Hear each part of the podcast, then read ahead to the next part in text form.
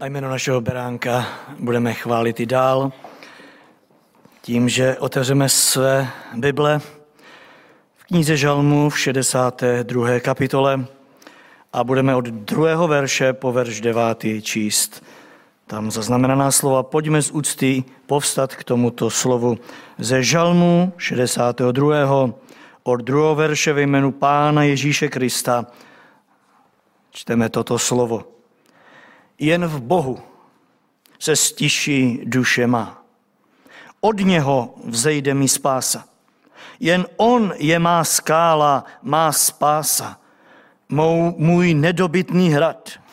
Mnou nikdy nic neotřese. Šestý verš.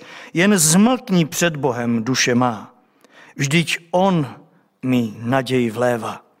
Jen on je má skála, má spása, můj nedobytný hrad, mnou nic neotřese. Má spása a sláva je v Bohu. On je má mocná skála. V Bohu mám útočiště. Lidé v každý čas v něho doufej. Vylévej před ním své srdce. Bůh je naše útočiště. Tolik čtení pro tuhle chvíli, prosím, posaďte se. Ano, i dnes chceme brát z plností z toho, co pán nabízí, jak jistě víte, jeho míra je vždy vrchovatá, a tak si přeji, aby vaší moje srdce oplývalo vším tím, co Bůh i dnes pro nás si připravil. Téma i dnešního kázání zní pohodové léto s pohodovým Ježíšem, aneb kdy mohli lidé přijít za pánem, aniž by byli odmítnuti. Naposledy tak dnes otevíráme toto letní téma týkající se pohody Prázdniny totiž, jak vidíte na scénám, pomalu a jistě chýlí ke svému konci, ale nic to nemění na tom, že zbývající čas léta chceme využít jak jinak než k uvolnění se, k potřebnému odpočinku a vůbec k pohodě jako takové. Vždyť právě pohoda, bratři a sestry, přátelé drazí, milí hosté, posluchači, Vždyť právě pohoda, jak už jsme si tolikrát během letošních prázdnin připomínali, je tím, po čem lidé touží z důvodu, aby jejich tělo dosáhlo uvolnění od všeho toho, co je svíra. A že toho nebylo málo během toho školního roku, který je za námi. Jistě se shodneme na tom, že to byl takový velmi zvláštní rok. Jaký bude ten příští, nevíme, ale ten, co je za námi, byl zvláštní byl úplně jiný, než na jaký jsme byli zvyklí. A to nejenom u našich žáků a studentů. Byl to rok velmi zvláštní i pro každého eh, zaměstnance v různých firmách. Protože se vykazoval nejistotou, všemožnými opatřeními. A stejnou zátěž zanechal jistě i na těch z vás, kdo jste už nechodili do práce, a to různým stresem a obavami z onemocnění a tak dále. Právě tak v našich srdcích je touha i v závěru těchto prázdnin okusit skutečnou opravdovou pohodu. A já vám ji, bratři a sestry, přátelé drazí, ze srdce přeji. Jak ale všichni víme, naše lidská přání jsou dobrá, ale potřebná, ale žel ne vždy účinná. Přejeme si to, Nevždy to ale obdržíme. Pořádně si odpočinout totiž není v moci člověka. I když, jak už jsem opakovaně říkal, vynaložíme na to spoustu peněz, naplánujeme si ta nejlepší, nejlepší místa, ale není v našich, není v naší moci dosáhnout pravého odpočinku.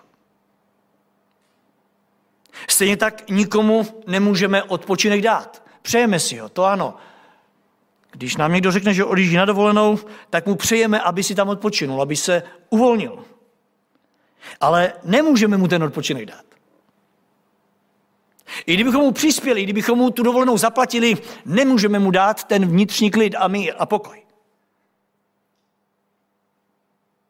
Ano, není v naší moci toho druhého vnitřně uvolnit. A i když, tak zdá se častokrát jenom na chvíli. než znovu to na něho dopadne. O to víc mám radost z toho, že i dnes váš i můj zrak mohu obrátit na toho, kdo to dokáže. Je to náš pán a náš Bůh. Dnešní hlavní úvodní text začíná slovy jen v Bohu se stíší má duše. Ano, je tady spoustu lidí, je tady spoustu možností, ale pouze a jen v Bohu se duše má dokáže stišit. Protože jen On je má skála, vnímejte něco pevného, na čem můžu stavět. Jen On je moje spása, vnímejte něco víc než jenom to tělesné utišení, tělesné ujištění. Je, jen On je můj nedobytný hrad, vnímejte něco, co stojí pevně a neotřesitelně. A na tom základě říká žalmista, mnou nikdy nic neotřese. To je úžasná jistota. Mnou nikdy nic, nevím jak tím druhým, ale mnou říká David, nikdy nic neotřese. Na základě toho, že v Bohu jsem našel utišení pro svou duši.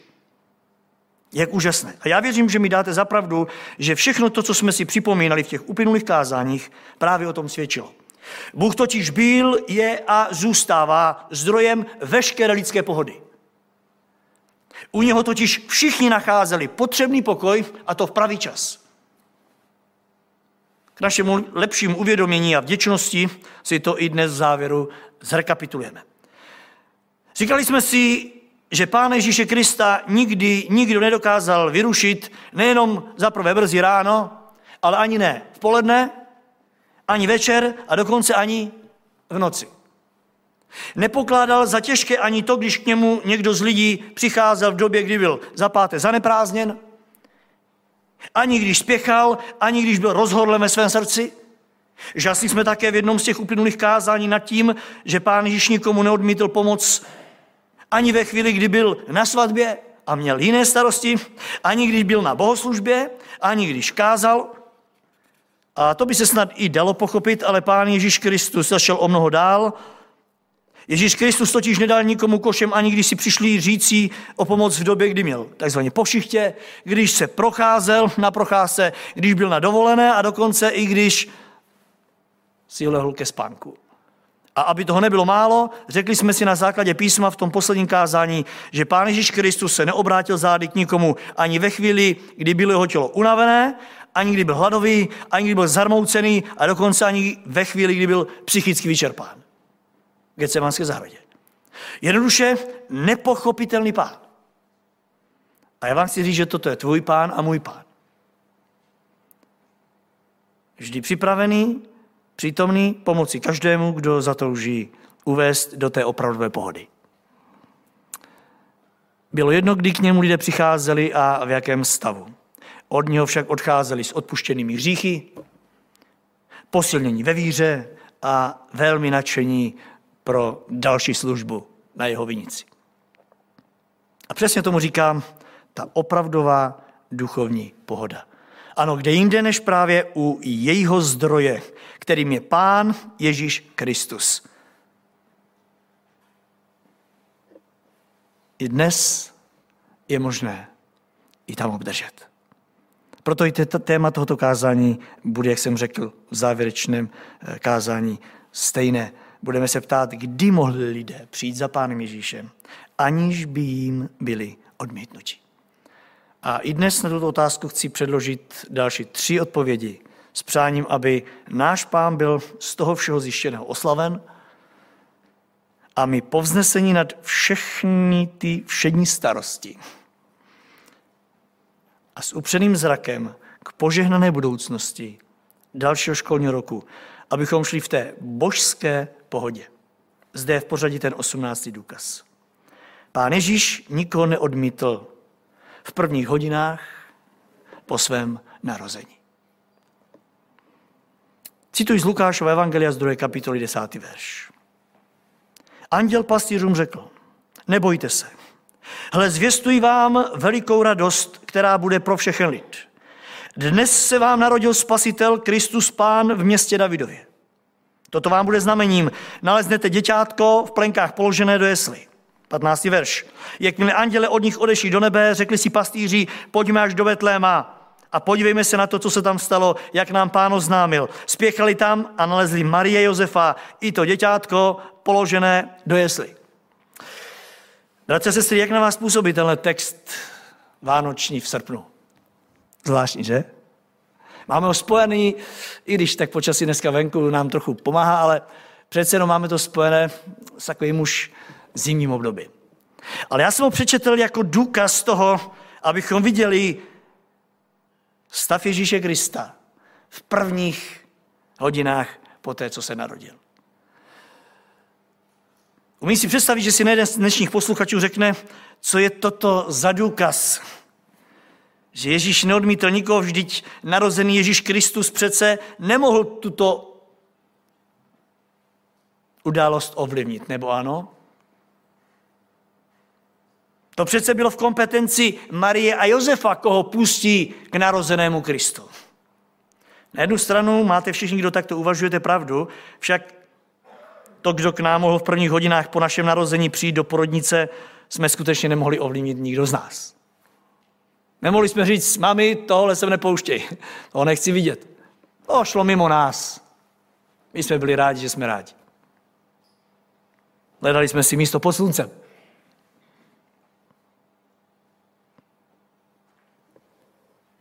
Jenomže buďme upřímní, kdo se k nám hned v počátku dostal?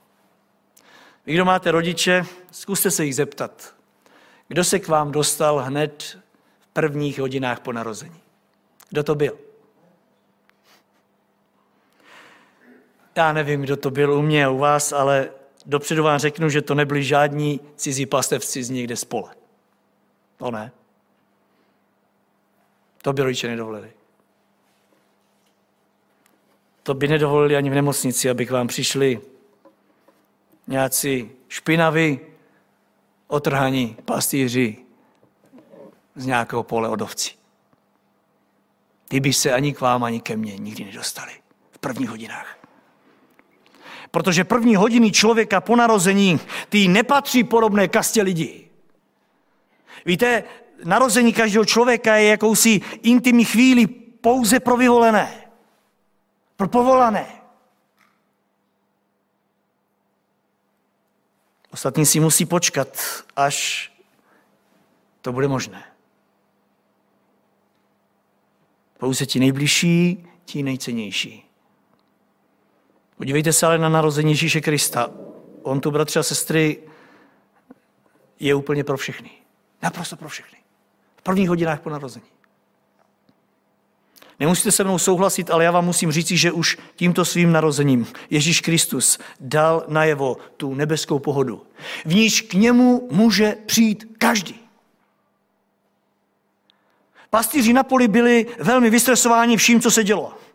Jak na politické rovině, stejně tak na té náboženské. Všechno bylo velmi napjaté, nikde žádný klid, všichni vyhlíželi Mesiáše, dárce pokoje. Nímejte dárce té nebeské pohody, Všichni vyhlíželi toho, kdo jim dá klid, pokoj a do toho přijde Ježíš Kristus. A anděle pastýřům bez jakýchkoliv zábran říkají, toto vám bude znamením. Jděte a naleznete děťátko položené do jesly, ještě v plenkách. Právě se narodilo. Běžte tam. Nebudete odmítnutí. Hledáte pohodu, hledáte klid, ať už politické nebo e, jiné rovině, běžte do Betléma, najdete ho, nebude vám odepřen.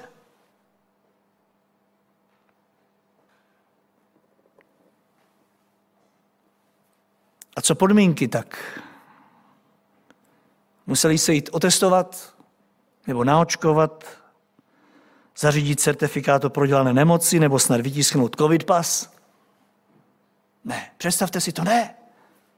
Ne. Čteme, spěchali a nalezli Marie Josefa i to děčátko položené do jeslí. Přesně, jak jim řekli anděle. Otevřené dveře k narozenému Kristu. A pán Ježíš je z tohoto chleva nevyhodil.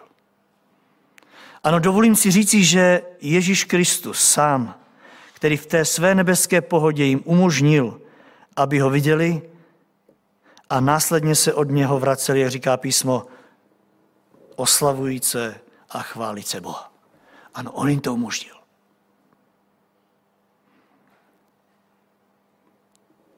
Věřím, že i když v té chvíli, nevím, jak Marie s Josefem byli nadšení z toho, že je někdo tak vyrušuje v té chvíli. Ale nemohli tomu zabránit, protože do betlemských jeslích přišel dárce pokoje, té nebeské pohody. Víte, a přesně tohle je obrovská naděje pro každého z nás i v těchto dnech. V tomhle tkví naděje.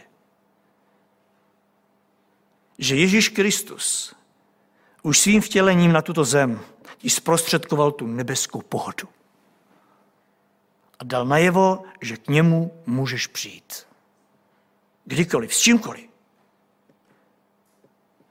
Ano, je to stav, v němž budeš mít přístup k božímu trůnu milosti, ať si kdo jsi, kdykoliv. Je to stav, v němž nebudeš nikým a ničím odstrkován.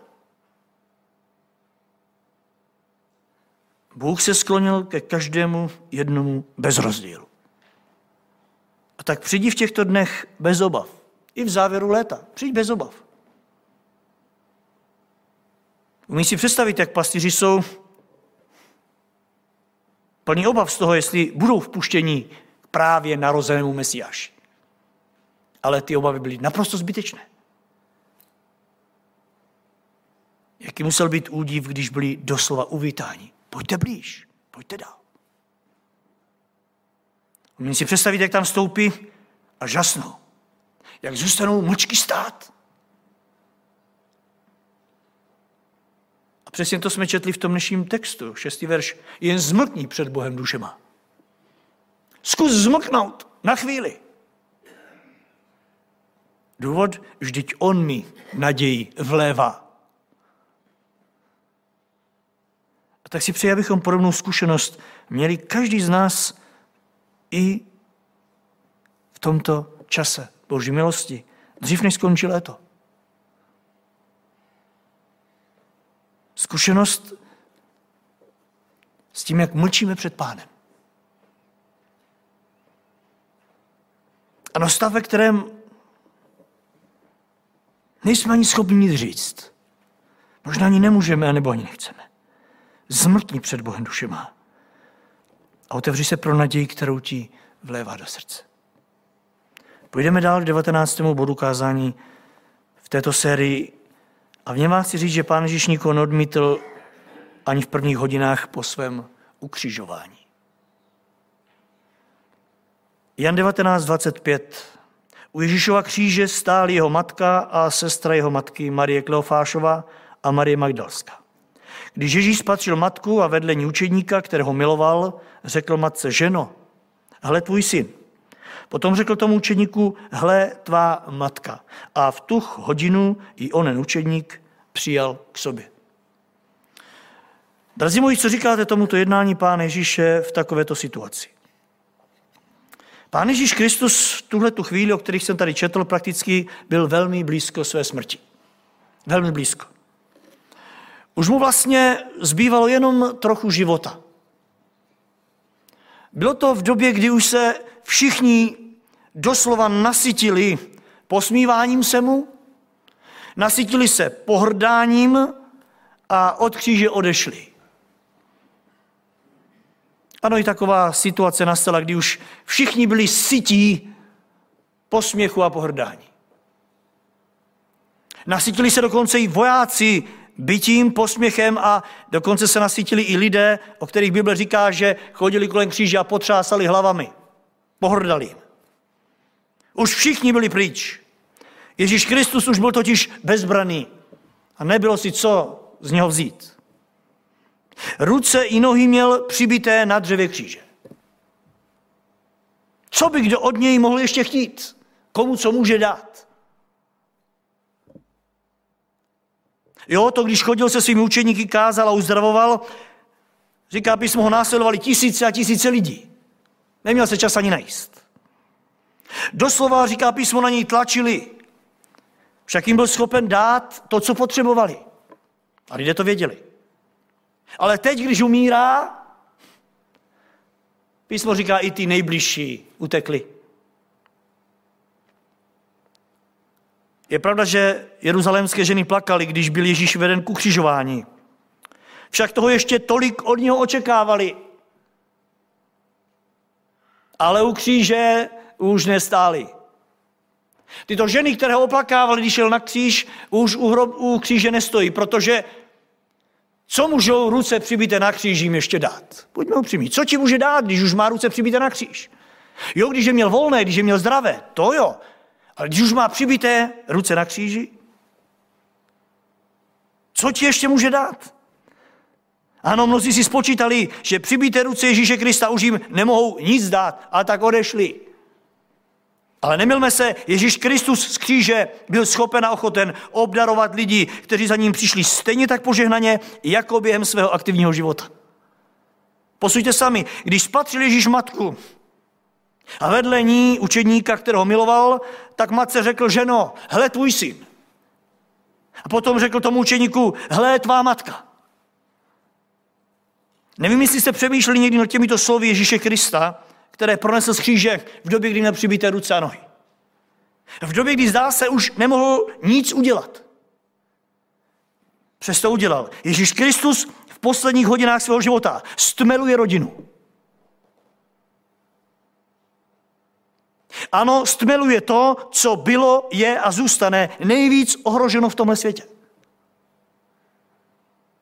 A to dokonce v době, kdy si o to nikdo slovy neříká.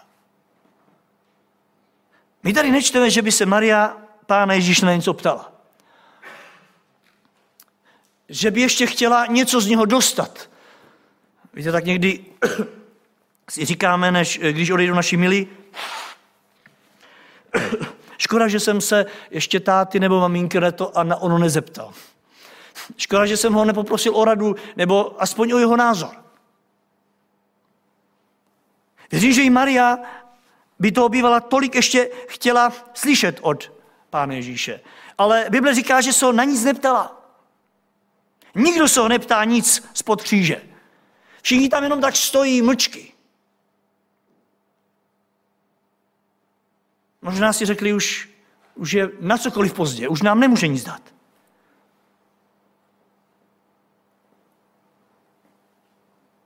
Vedle nich stojí učeník Jan a taky se na nic neptá taky už, taky už si říká, už je všemu konec.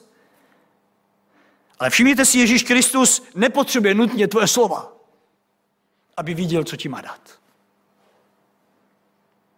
Nepotřebuje nutně naše monology, aby objevil stav našich srdcí. On totiž vidí všechno to, co narušuje v tvém životě tu pravou pohodu. On to vidí. On ví moc dobře, co nás zneklidňuje a co užírá v nás tolik potřebný klid.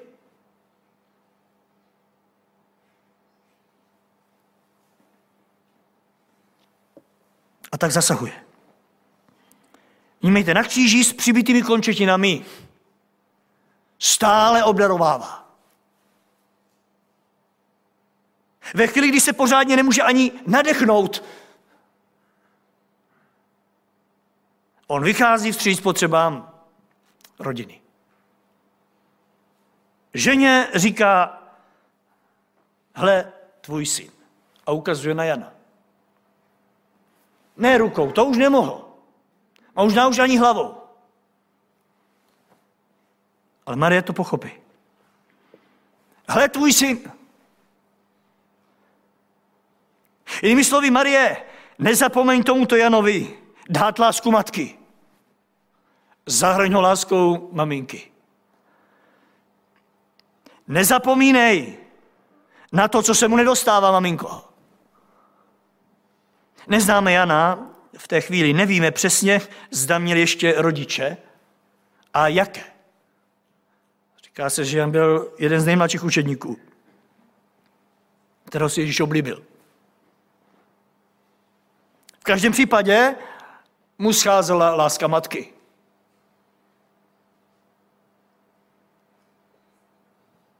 A tak pán říká,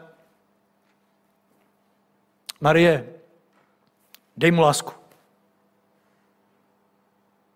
Po mém odchodu dej mu lásku. Lásku matky.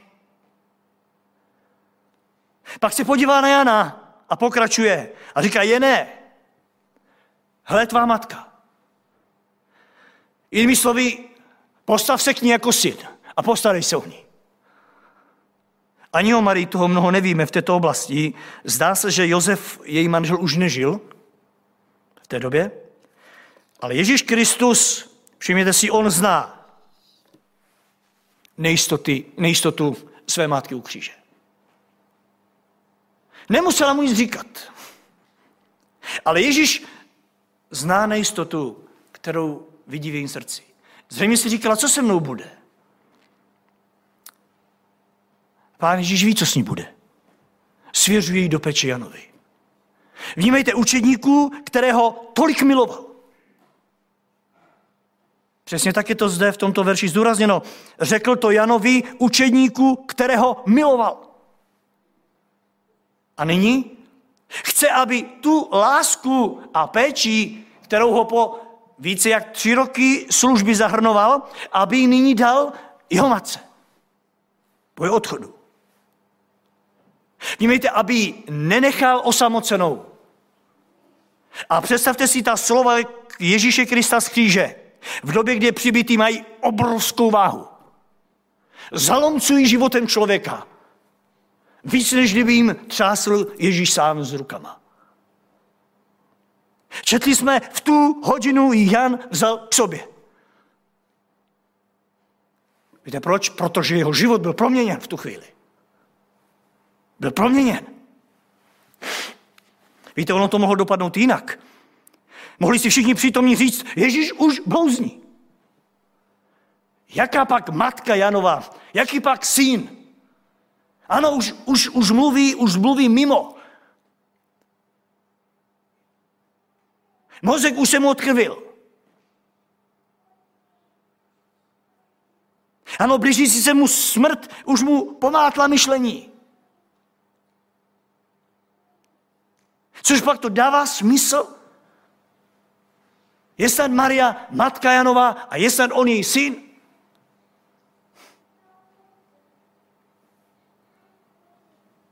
Což pak nemá další děti doma? Proč by šla k Janovi? Ale všimněte si, že oni takto nesmýšlí. Proč? Protože věděli, že Ježíš Kristus je schopen až do konce života a také ochoten rozdávat to, čím ho otec pověřil, a to tu nebeskou pohodu, ten nebeský klid. A on ji skutečně rozdal. Všichni pod křížem před všechnu, přes všechnu tu bolest odchází domů s klidem v srdci. Se změnou života v srdci.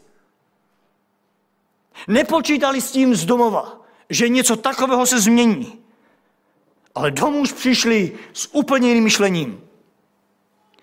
A s náplní v životě, o které ani nevěděli, že ji potřebují.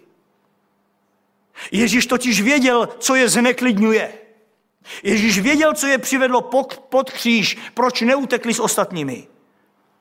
A tak jim to plní. Nikdo nevěděl, o čem pán Ježíš mluví. Možná ani Marie Magdalena, Marina sestra nevěděla. Ale tito dva to pochopí. Jan si bere Marii do své péče a podívejte, Maria se proti tomu nebouří. A jde k Janovi. Jako jeho matka. Pán Ježíš jim totiž vytýčil budoucnost. Protože to byl problém, který oni měli v srdci, aniž by to věděli. Tak bratře, sestro, příteli, posluchači, ptám se i v tomto směru, chceme i v těchto dnech v závěru léta okusit tu nebeskou pohodu? Pak nezapomeňte, Ježíš Kristus vás neodmítne, ani mě, ve chvíli, kdy si myslíme, že je všechno ztraceno. Když si myslíme, že nám došla slova. Když si myslíme, že už vlastně nic nemá smysl a nikdo nepochopí stav mého srdce. Je to vlastně on, kdo z kříže naváže rozhovor je to on, kdo prozradí problém a je to on, kdo urovná vztahy. Je to on, kdo vytyčí budoucnost této rodiny a stejně tak i mé a vaši. Možná, že i naše rodiny více jak kdykoliv jindy potřebují v této době urovnat, srovnat. Víte, od letní prázdninové pohody si mnoho rodin slibuje, že se to pokřivené urovná. No říkáme si, ten školní rok, to je takový hektický, ale až přijde dovolená, až přijdou prázdniny, až bude takový klid, tak se to v našich rodinách urovná. E, všechno si možná i vyříkáme, možná si říkáme i v manželství se to všechno tak krásně srovná. Jenomže že v mnoha případech je pravdou právě opak. Víte, častokrát letní prázdninové dny do mnoha rodin přinesou ještě větší napětí a ještě větší rozdělení. Ano, nejednou manželé odjíždí na dovolenou, že tam se to urovná. Tam nebudeme řešit tyhle ty problémy, tam nebudeme řešit ani, ani e, děti školu. Tam si, prostě, tam si prostě uvolníme, tam si dovolíme, co budeme chtít. Tam půjdeme, kam budeme chtít, tam budeme prostě uvolnění, budeme se slunit. Sluníčko nám k tomu pomůže. Jenomže nejeden manželský pár, který eh, cestuje, že se vrátí z dovolené a všechno bude, jak má být, se vrací s tím, že půjdou od sebe. Protože není v moci člověka toto upravit a napravit. A někdy právě tam, kde nastane ten lidský klid, se dostaví právě ona pravda. A znám případy, kdy se lidé vrátili z dovolené a šli od sebe. Nepomohlo to. A tak nezapomeňte, Ježíš Kristus o tom ví. Nemusíš mu vůbec říkat, proč jdeš na dovolenou. Nemusíš mu říkat, co prožíváš. Stačí přijít pod jeho kříž a tam zmlknout. A tam v bázni stát. Stišit se jako Maria Jan. Možná ani ty vedle tebe nebudou vědět, co prožíváš. Podívejte se, jaký to má výsledek. Jen zmlkni před Bohem má duše. On ti vlévá naději, protože jen On je skála, On je spása, On je nedobytný hrad. A tehdy tebou nic neotřese. Ano, jeho krev má moc uspořádat i tvůj rodinný život. A v něm je možné, aby se tvoje duše a moje duše stišila, protože od něho přichází spása. Stáněme si to do tohoto směru života. Spása možná pro naše manželství, spása pro naše rodiny, spása pro náš sbor. A tak přeju tuto pohodu každé naší rodině i každé zborové rodině. A budu končit tím 20. bodem kázání v tomto směru.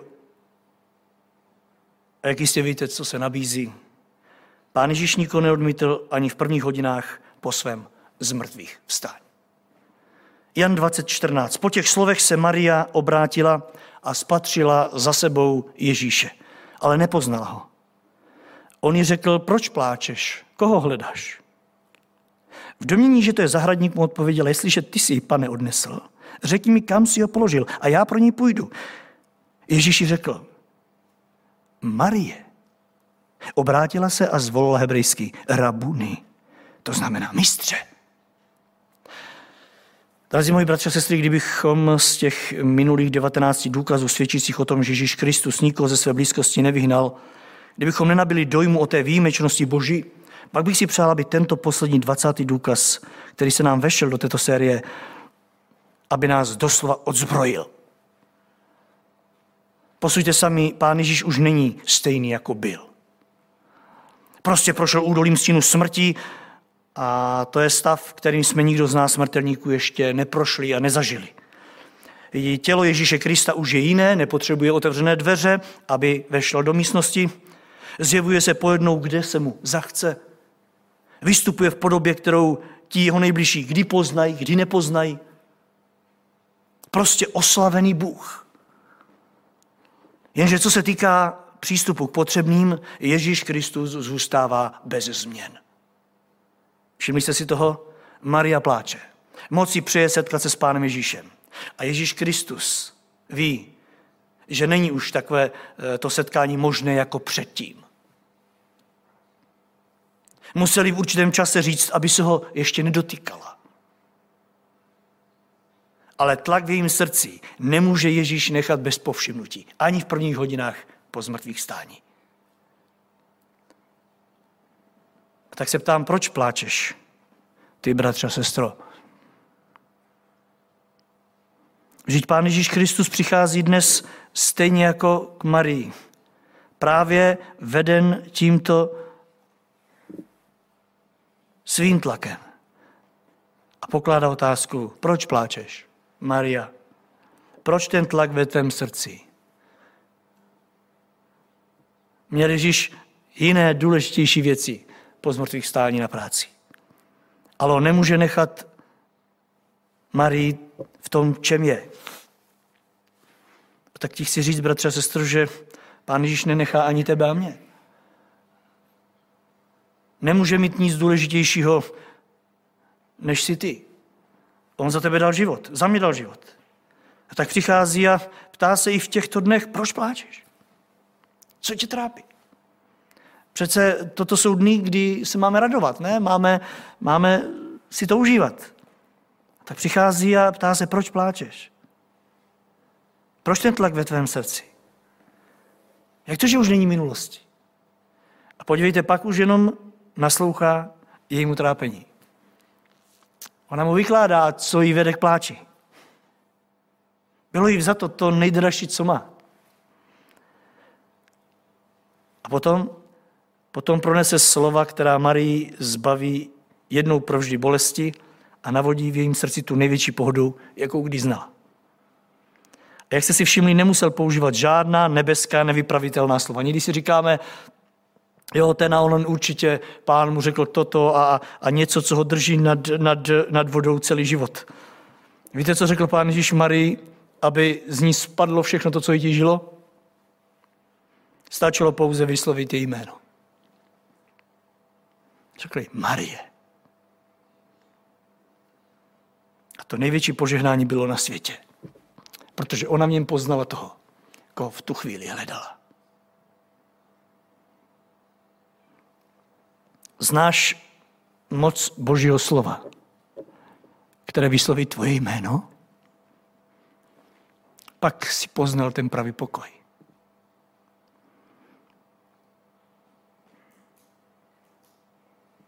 A tak se ptám, chceš, bratře a sestry, v těchto dnech okusit pohodové léto s pohodovým Ježíšem i v závěru roku letního času?